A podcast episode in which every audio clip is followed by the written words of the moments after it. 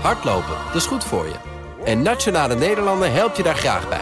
Bijvoorbeeld met onze digitale NN Running Coach... die antwoord geeft op al je hardloopvragen.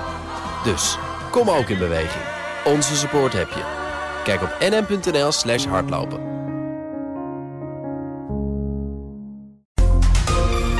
Heb jij de BNR-app al? Met breaking news in de podcast De Taxioorlog? Download de app en blijf scherp. BNR Nieuwsradio. BNR breekt. Iwan Verrips. Goedemorgen en welkom. Vanaf 11:30 praat ik over het nieuws van de dag. Over VVD-minister Dennis Wiersma, die de gemoederen blijft bezighouden. Opnieuw klachten over zijn gedrag. Hij wordt beschuldigd van mondelinge en fysieke intimidatie... door mensen met wie hij vorige week maandag in contact kwam bij een werkbezoek. Hoe gaat dat aflopen? En uitvoeringsorganisaties die vragen aan het kabinet en de Tweede Kamer... om soepelere privacyregels voor het uitwisselen van persoonsgegevens. Is dat een goed idee of een recept voor veel ellende? Dat ga ik allemaal zo meteen over een half uurtje bespreken... met mijn twee panelleden. Vandaag Victor Pak, journalist bij EW Elsevier Weekblad. Goedemorgen, Victor. Goedemorgen. Goed dat je er bent. En Kalle Duvekot, voorzitter van de Jonge Democraten. Goedemorgen. Goedemorgen. We gaan beginnen met... BNR breekt. Breekijzer. En het breekijzer heeft te maken met vliegen. Want ja, CO2-compensatie. Een veelgebruikte methode die door luchtvaartmaatschappijen wordt ingezet... bij de ticketverkoop om jou duurzaam te laten vliegen. Of je dat gevoel in ieder geval te geven. Met één simpele muisklik kun je je schuldgevoel... over je vliegreis naar Bali afkopen. Maar volgens Europese consumentenorganisaties... maken luchtvaartmaatschappijen zich op deze manier schuldig aan greenwashing. En daarom beklagen ze zich in Brussel over vliegtuigmaatschappijen... zoals KLM, Ryanair, Brussels Airlines en ook Lufthansa. Ons breekijzer vandaag in BNR breekt is... groen vliegen is onmogelijk. En ik ben heel benieuwd hoe jij erover denkt. Ben je het daarmee eens? En is het overduidelijk dat wanneer je vliegt... ja, dat dat dan dus vervuilend is en dat je dat moet accepteren? En ja, slaat het planten van een paar bomen hier en daar helemaal nergens op... en toeslagen voor duurzame brandstof en dat soort zaken? Of ben je het oneens met de stelling? En denk je dat vliegen wel degelijk duurzaam kan? Dan heb je vertrouwen in elektrisch vliegen en waterstof... en sustainable aviation fuels en al dat soort zaken... duurzamere vliegtuigen. Ik ben heel benieuwd hoe jij erover denkt. Ons breekijzer vandaag is... groen vliegen is onmogelijk. Als je wil reageren, dan bel je naar 020 468 4x0... Dus 020 468 4x0, dan kom je zo meteen bij me in de uitzending. En als je niet wil bellen, maar wel wil stemmen... dan kan het via de stories van BNR Nieuwsradio op Instagram. Krijg je over 20 minuutjes een tussenstand van me.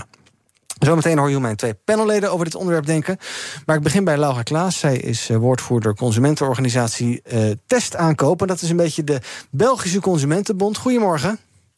Goedemorgen. Ja, en later in deze uitzending praat ik nog met Jan Willem Heijnen. Hij is co-founder en CEO van MAEVE Aerospace. En zij werken aan elektrisch vliegen. Maar mevrouw Claeys, ik begin bij u. In het persbericht van de koepel van Europese consumentenorganisaties... zie ik eigenlijk met zoveel woorden staan... ja, vliegen, dat kan eigenlijk niet groen en dat kan eigenlijk niet verantwoord zijn. Waarom niet?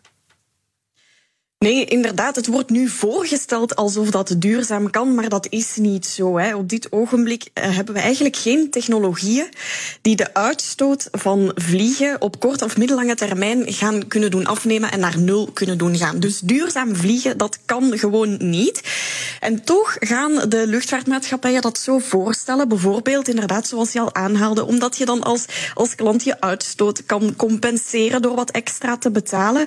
Maar ook dat kan eigenlijk op dit moment nog niet. Het is niet omdat je hier en daar een paar bomen laat bijplanten, inderdaad, dat dan de volledige CO2-uitstoot gecompenseerd is. Want die CO2 die een vliegtuig uitstoot, ja, die gaat voor enkele honderden jaren zeker de atmosfeer in. Terwijl ja, zo'n boomplanten, niemand kan garanderen dat die boom er over 500 jaar nog staat. Hè. Nee. Dus dat kan gewoon niet. Nee, maar goed, er zullen toch mensen zijn die moeten voor hun werk of voor vakantie vliegen, misschien ook heel ver vliegen. Dan is het toch fijn dat je in ieder geval iets kan doen. Dat je denkt van, nou ja, ik weet dat het niet een schone bezigheid is... maar ja, het moet nou eenmaal. Die paar bomen extra, dat kan toch geen kwaad dan? Nee, kwaad kan het zeker niet. En het is absoluut een stap in de goede richting.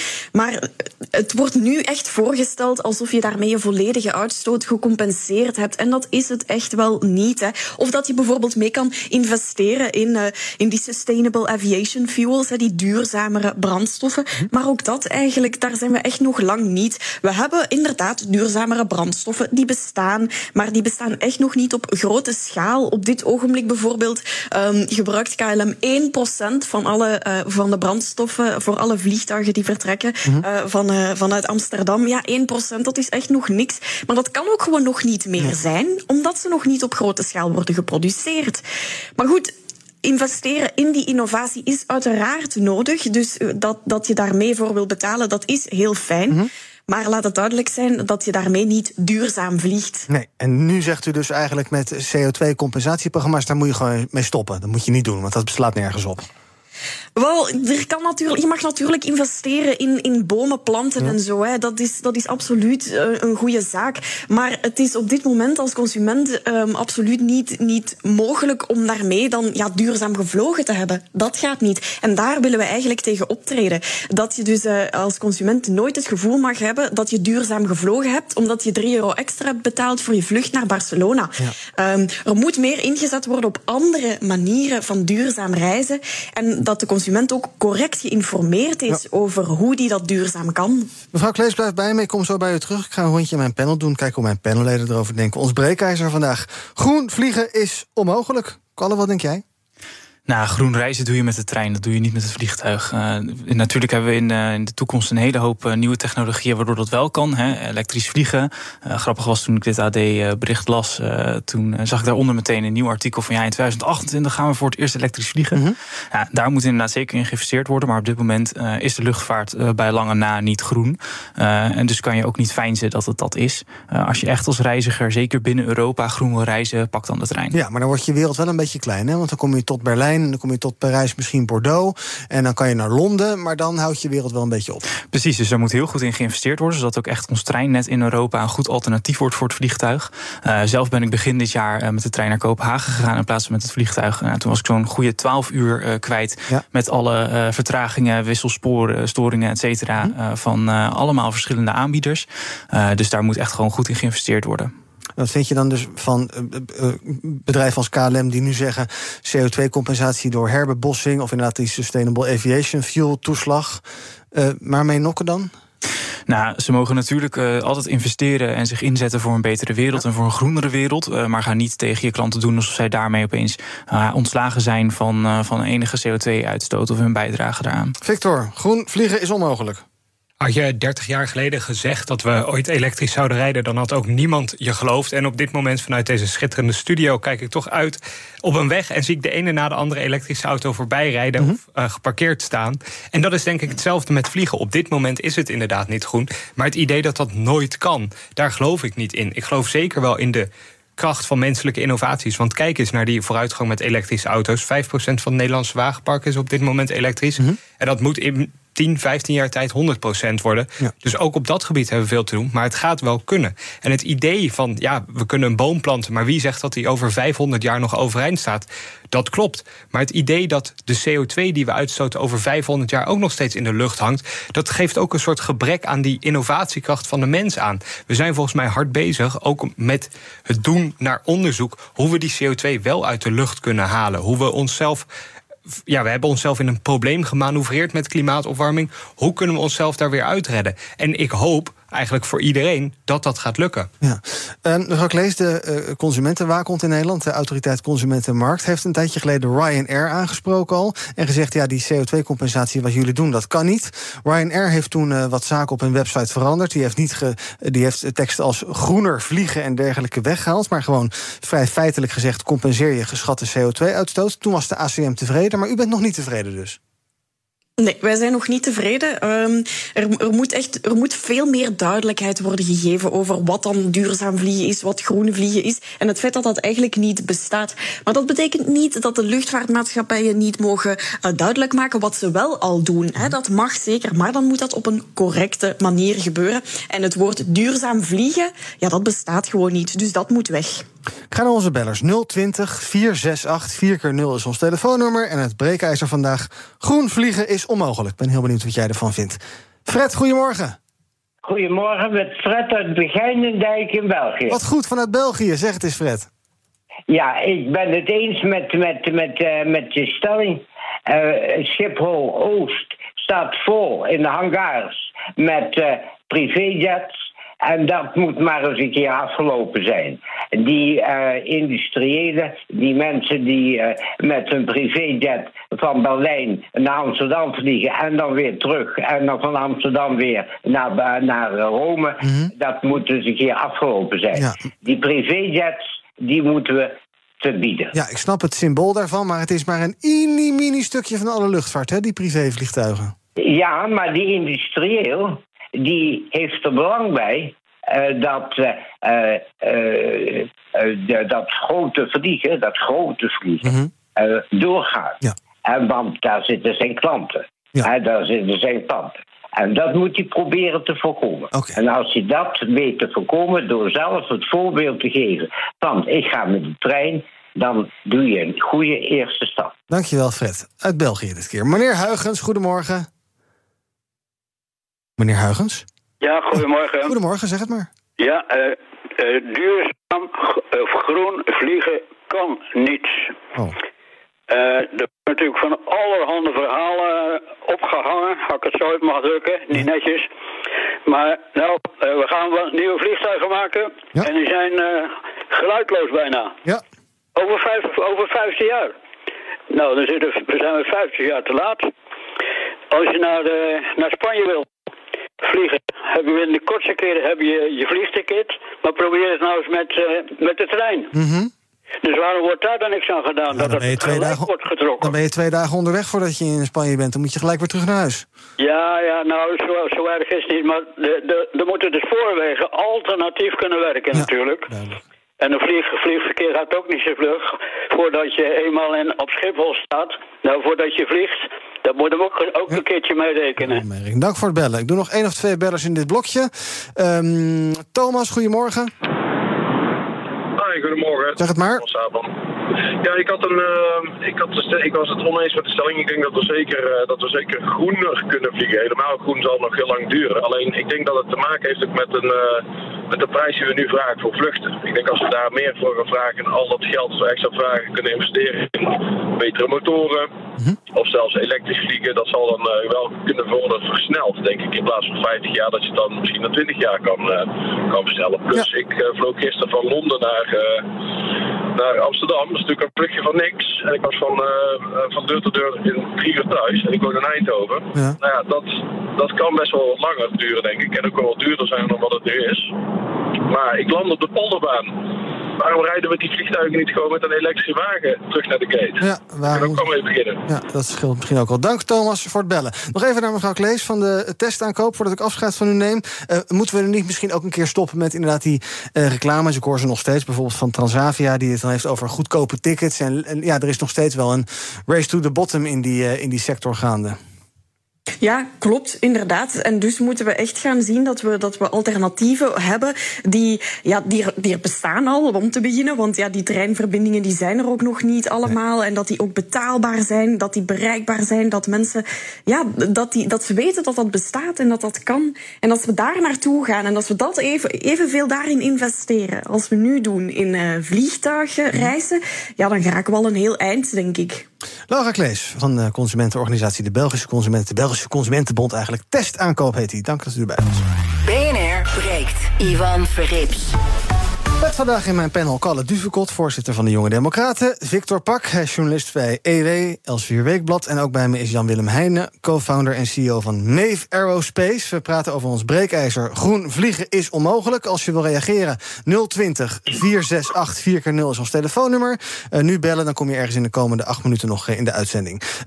Meneer Heijnen, vanaf de luchtvaartshow in Parijs, geloof ik, hè? Dat is correct. Goed dat u er bent. Zeker. Onze stelling, groen vliegen is onmogelijk. Ja, u werkt aan elektrisch vliegen.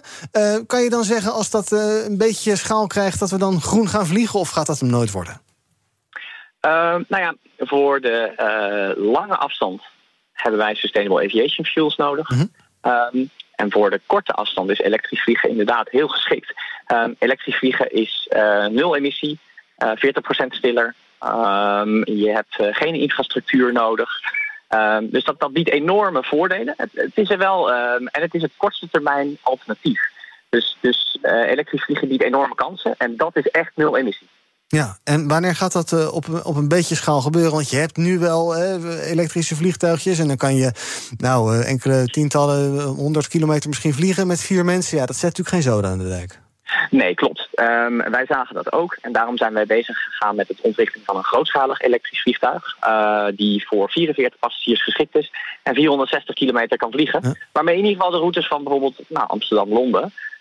die op termijn al wel elektrisch kunnen. En dat is echt nul emissie. Ja, maar daar ligt nu inmiddels al een spoor. Dus dat is niet meer nodig, toch?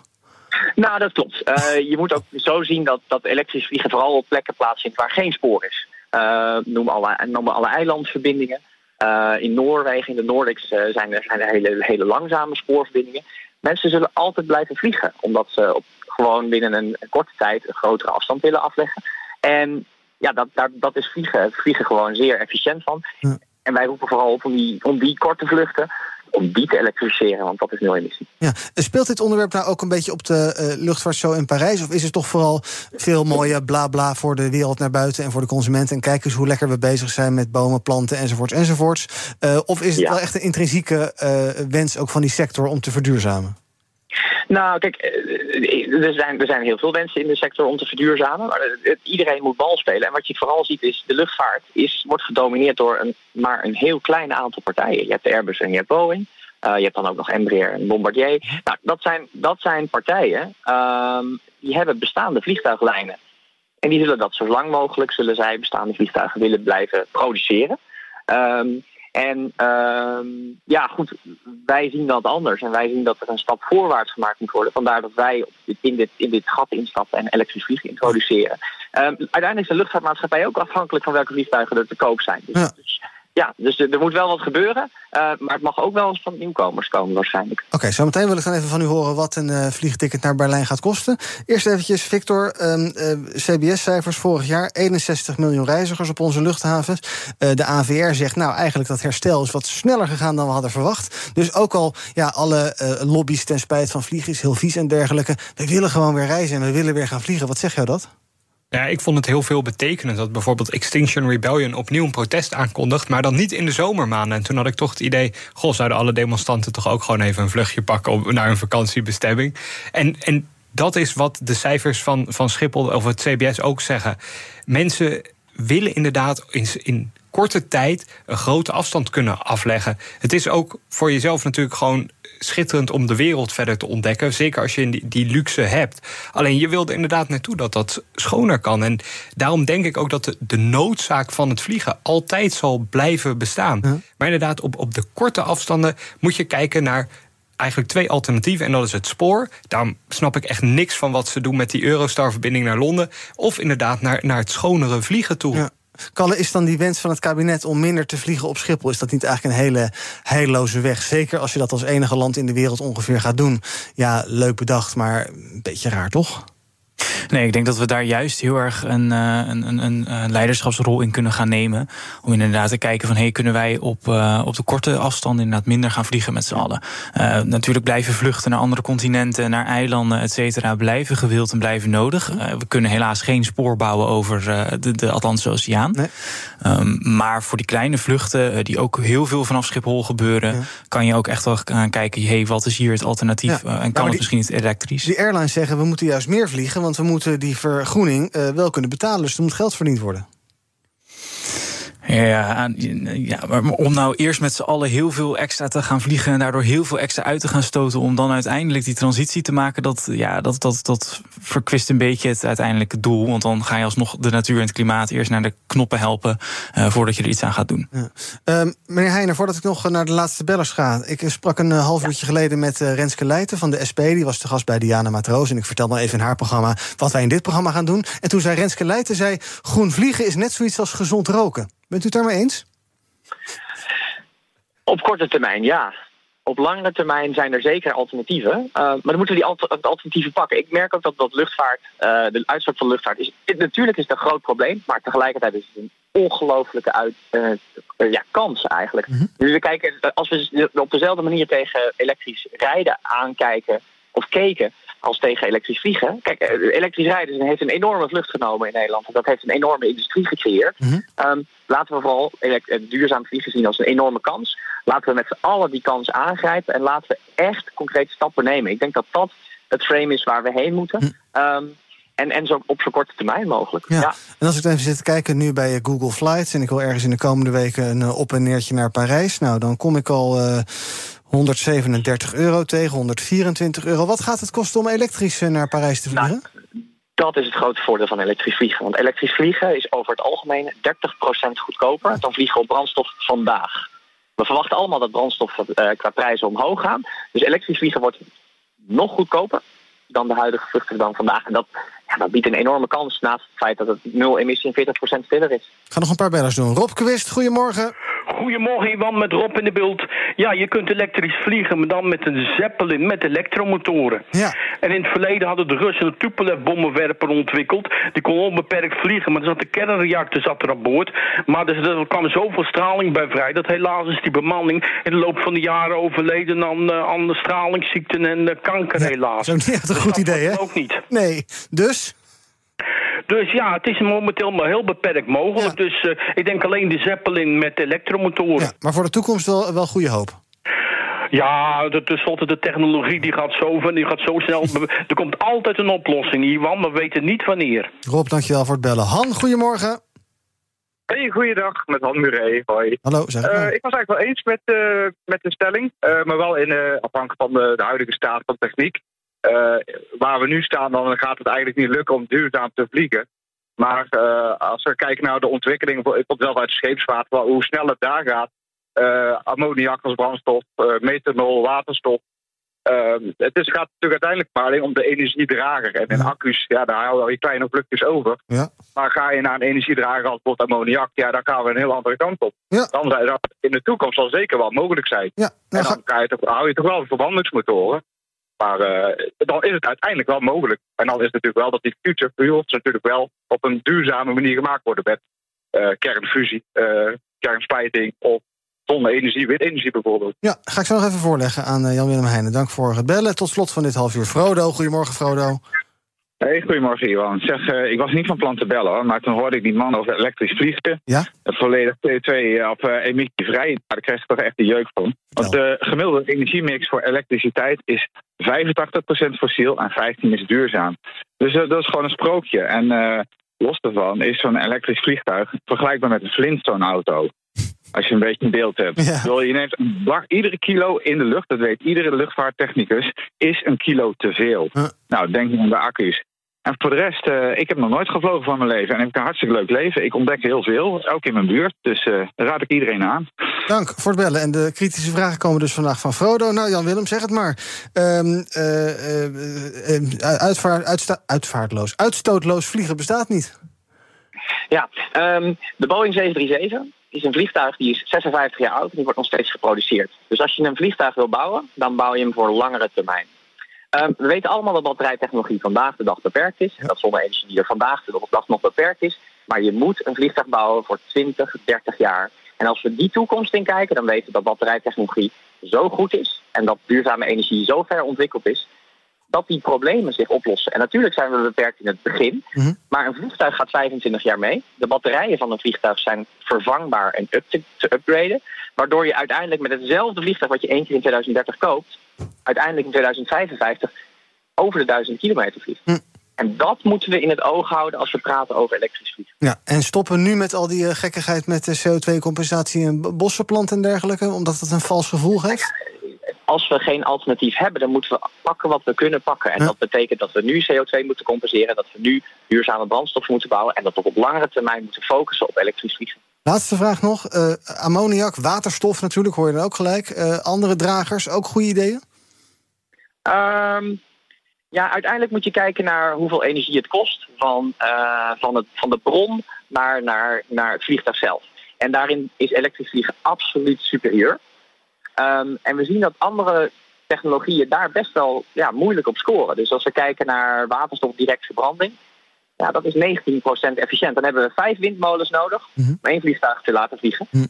Ja, dat is best problematisch. We moeten ook efficiënt vliegen. En dat is iets wat we nog wel eens missen in de discussie. Oké, dus nu eens met de stelling. Groen vliegen is onmogelijk, maar in de toekomst gaat dat veranderen. Dank Jan Willem Heijnen, co-founder, CEO van MAEVE Aerospace. En heel veel plezier en succes nog in Parijs.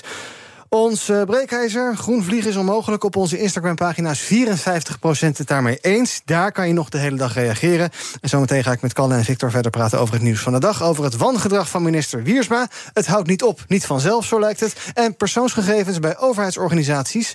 Dat zou allemaal anders moeten. Privacyregels zouden veranderd moeten worden. Maar is dat eigenlijk wel zo'n goed idee? Want de overheid en data, moeten we dat nou allemaal wel willen? Gaan we zo bespreken in het tweede deel van BNR Breek. Tot zo. Business Booster. Hey, ondernemer. KPN heeft nu Business Boosters. Deals die jouw bedrijf echt vooruit helpen. Zoals nu, zakelijk tv en internet, inclusief narrowcasting... de eerste 9 maanden voor maar €30 per maand. Beleef het EK samen met je klanten in de hoogste kwaliteit.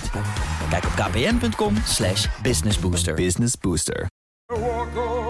Hardlopen, dat is goed voor je. En Nationale Nederlanden helpt je daar graag bij. Bijvoorbeeld met onze digitale NN Running Coach... die antwoord geeft op al je hardloopvragen. Dus... kom ook in beweging. Onze support heb je. Kijk op nn.nl/hardlopen.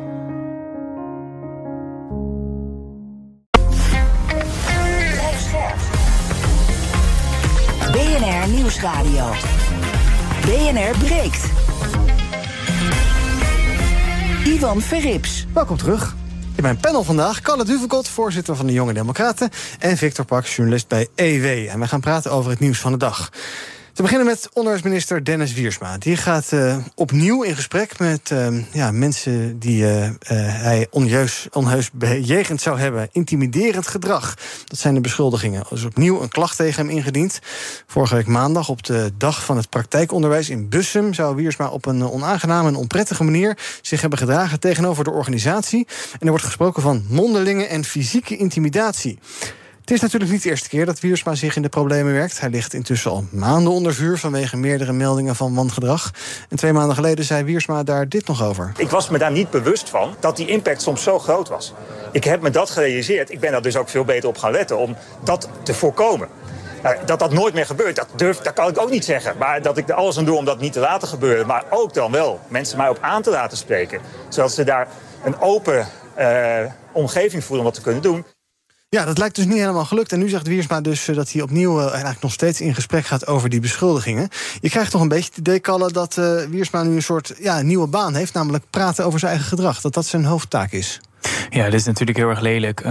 Grensoverschrijdend gedrag moet nergens geaccepteerd worden. Ook niet als je minister bent. Juist niet als je minister bent. Ook inderdaad, juist als je minister bent. Heel goed.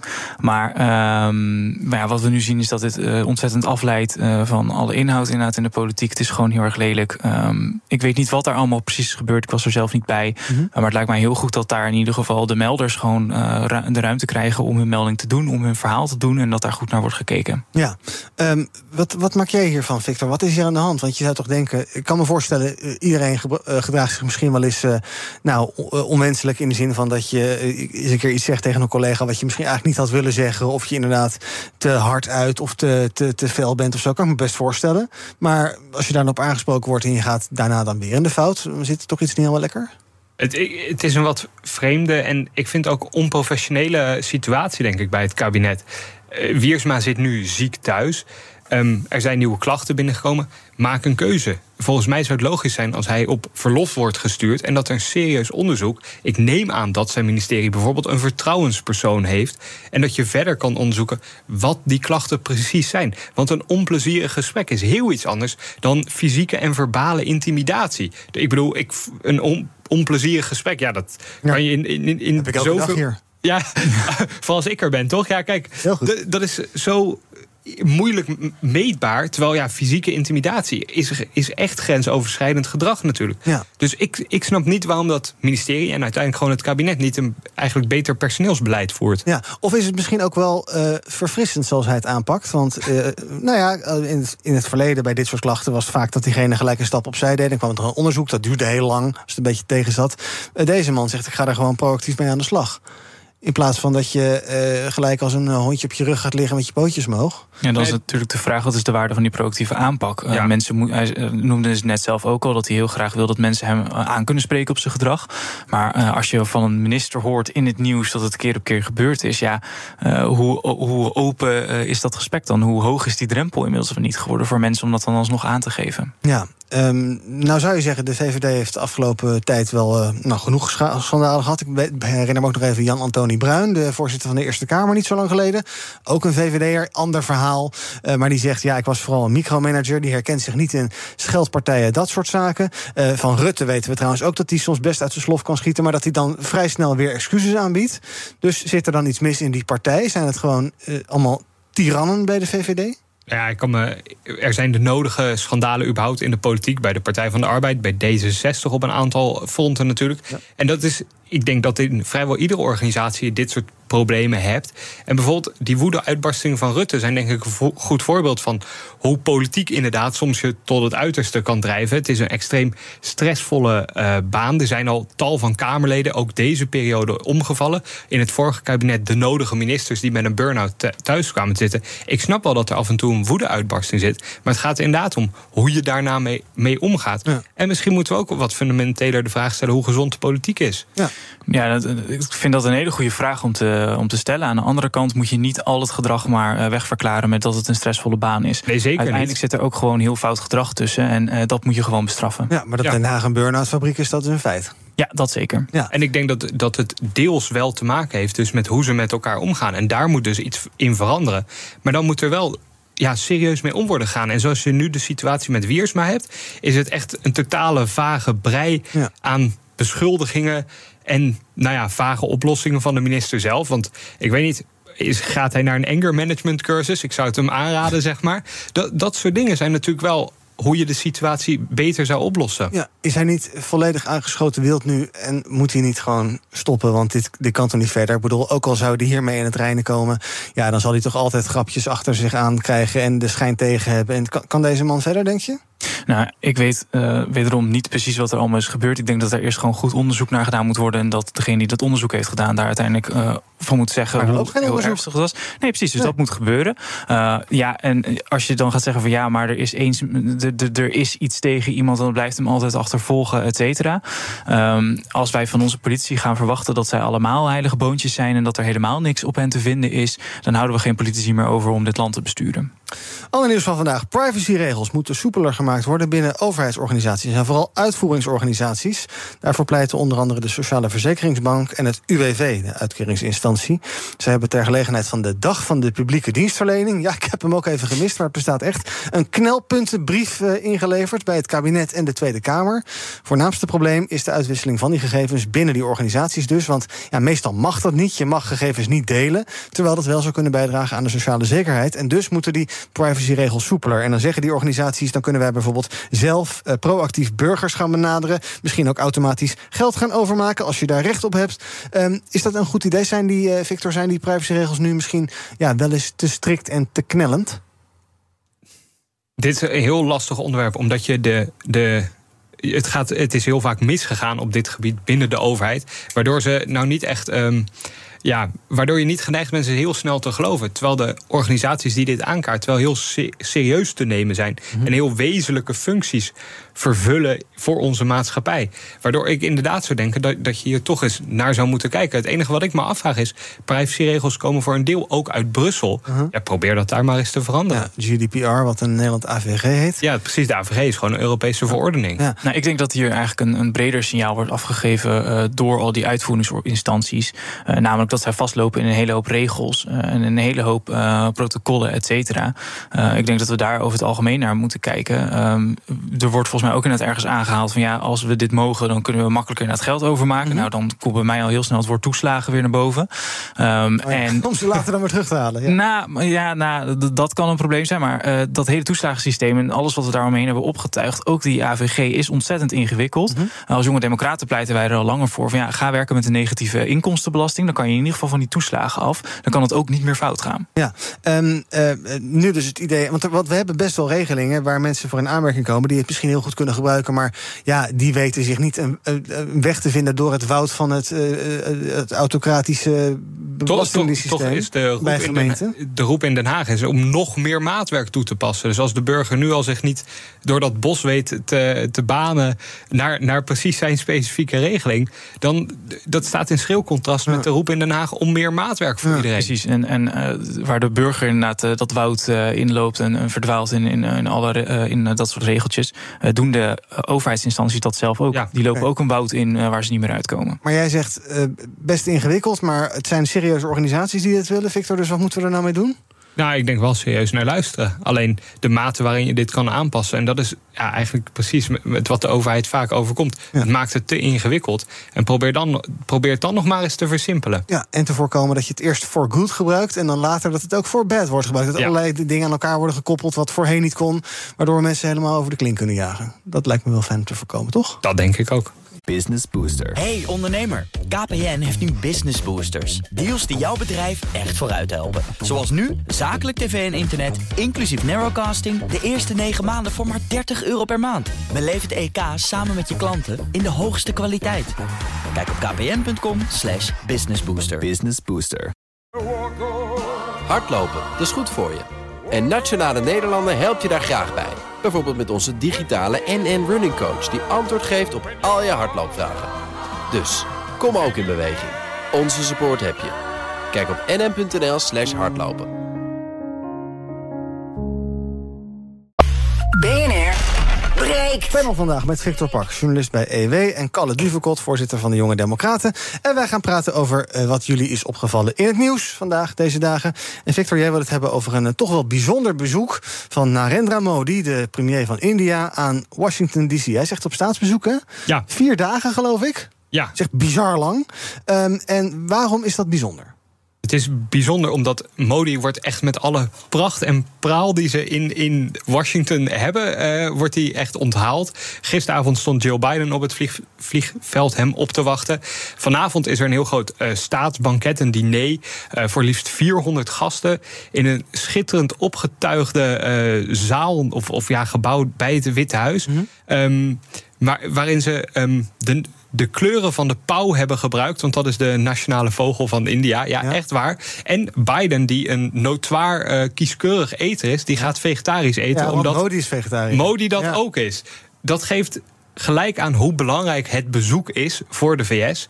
Afgelopen zondag en maandag was Anthony Blinken, de minister van Buitenlandse Zaken, in China op bezoek. Maar ja, eigenlijk de VS, China is belangrijk om daar goede competitie mee te hebben, maar geen confrontatie. Maar India moet de nieuwe vriend worden van de VS. Ja, en dan onthoud je de premier natuurlijk wel echt met alles wat je in huis hebt. Ja, ik zag ook een soort van hilarische foto's bij The Guardian.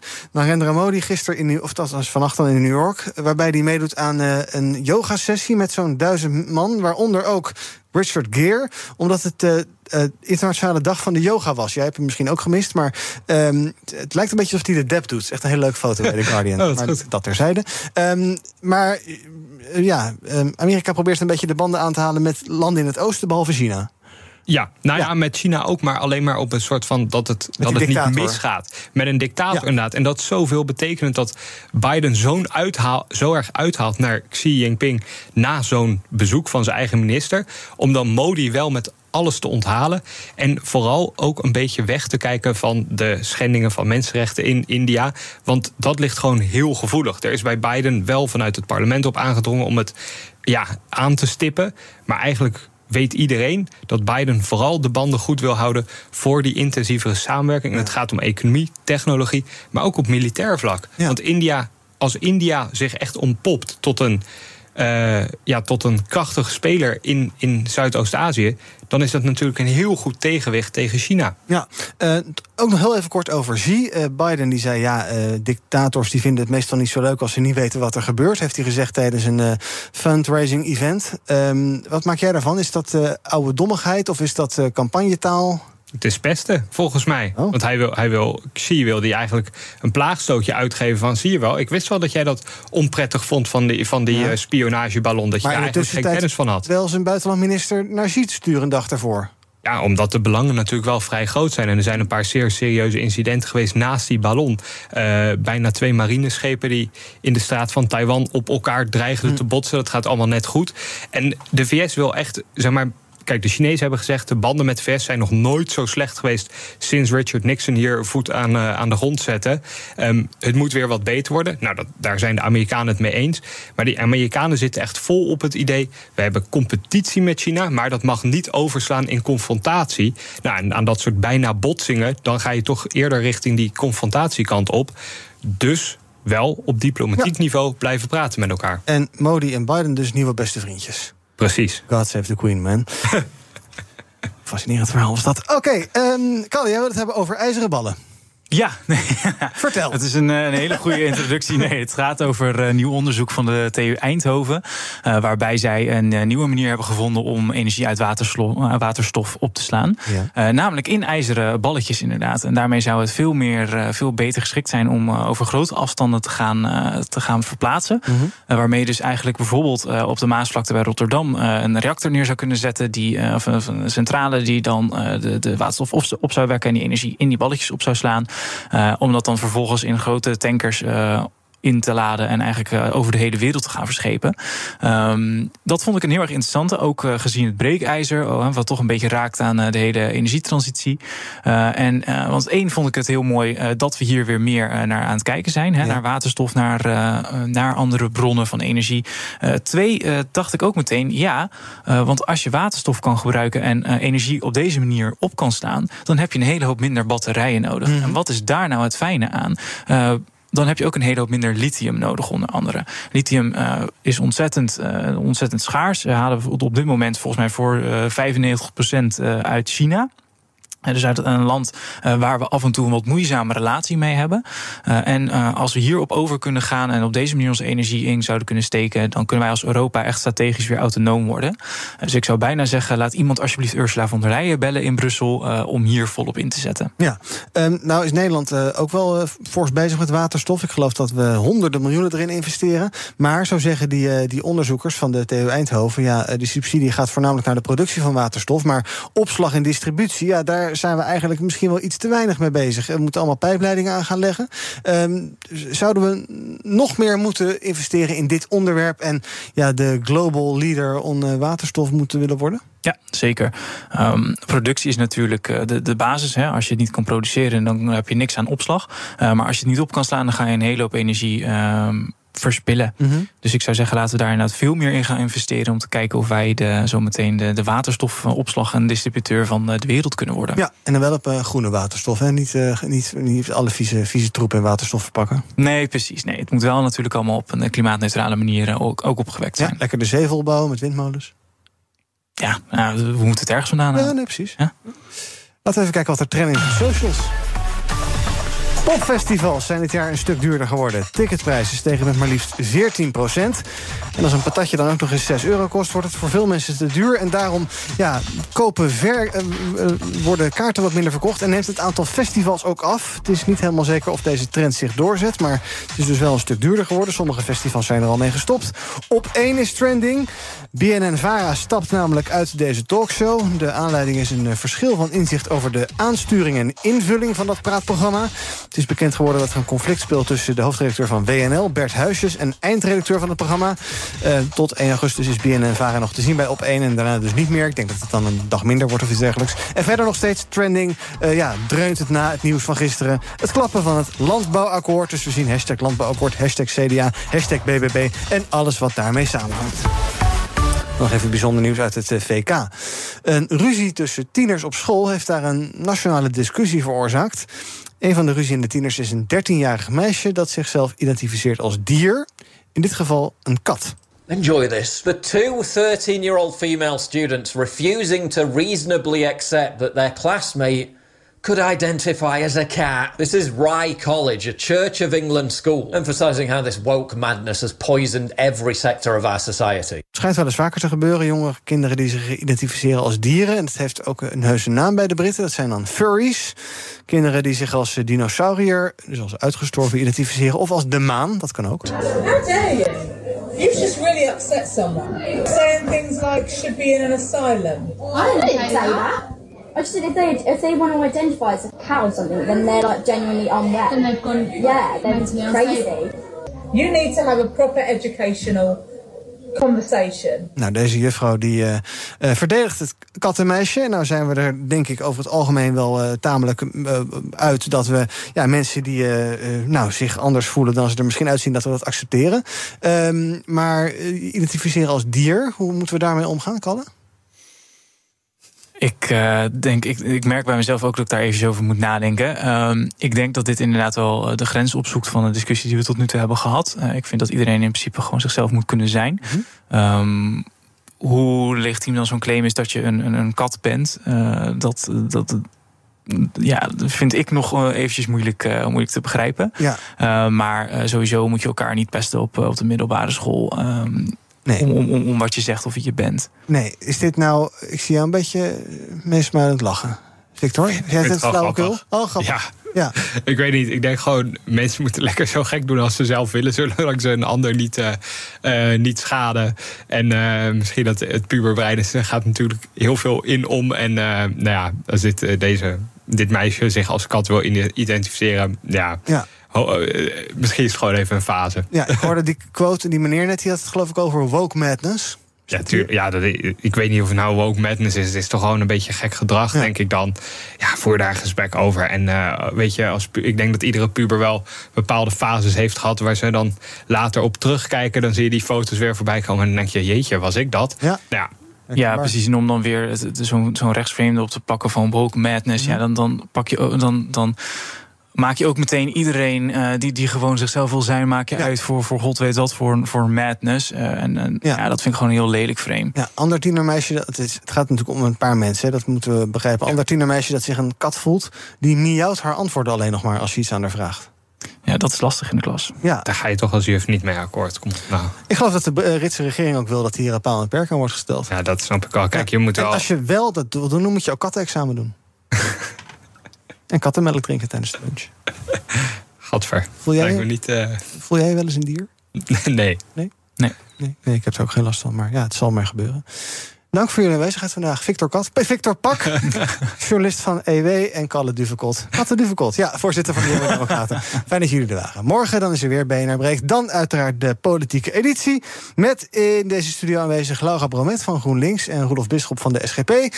Gepresenteerd door Nina van den Dungen. En we zijn te vinden op de socials overal. YouTube, Instagram, Twitter, TikTok, LinkedIn. Zoek maar even op BNR, vind je ons daar vanzelf. En zometeen is hier Edwin Mooibroek. Kan ik daar nog een leuke dierennaam mee bedenken? Nou, zo snel niet. Die presenteert BNR Zaken Doen. Tom. Business Booster. Hey ondernemer, KPN heeft nu Business Boosters. Deals die jouw bedrijf echt vooruit helpen. Zoals nu, zakelijk tv en internet, inclusief narrowcasting... de eerste 9 maanden voor maar €30 per maand. Beleef het EK samen met je klanten in de hoogste kwaliteit. Kijk op kpn.com/businessbooster. Business Booster.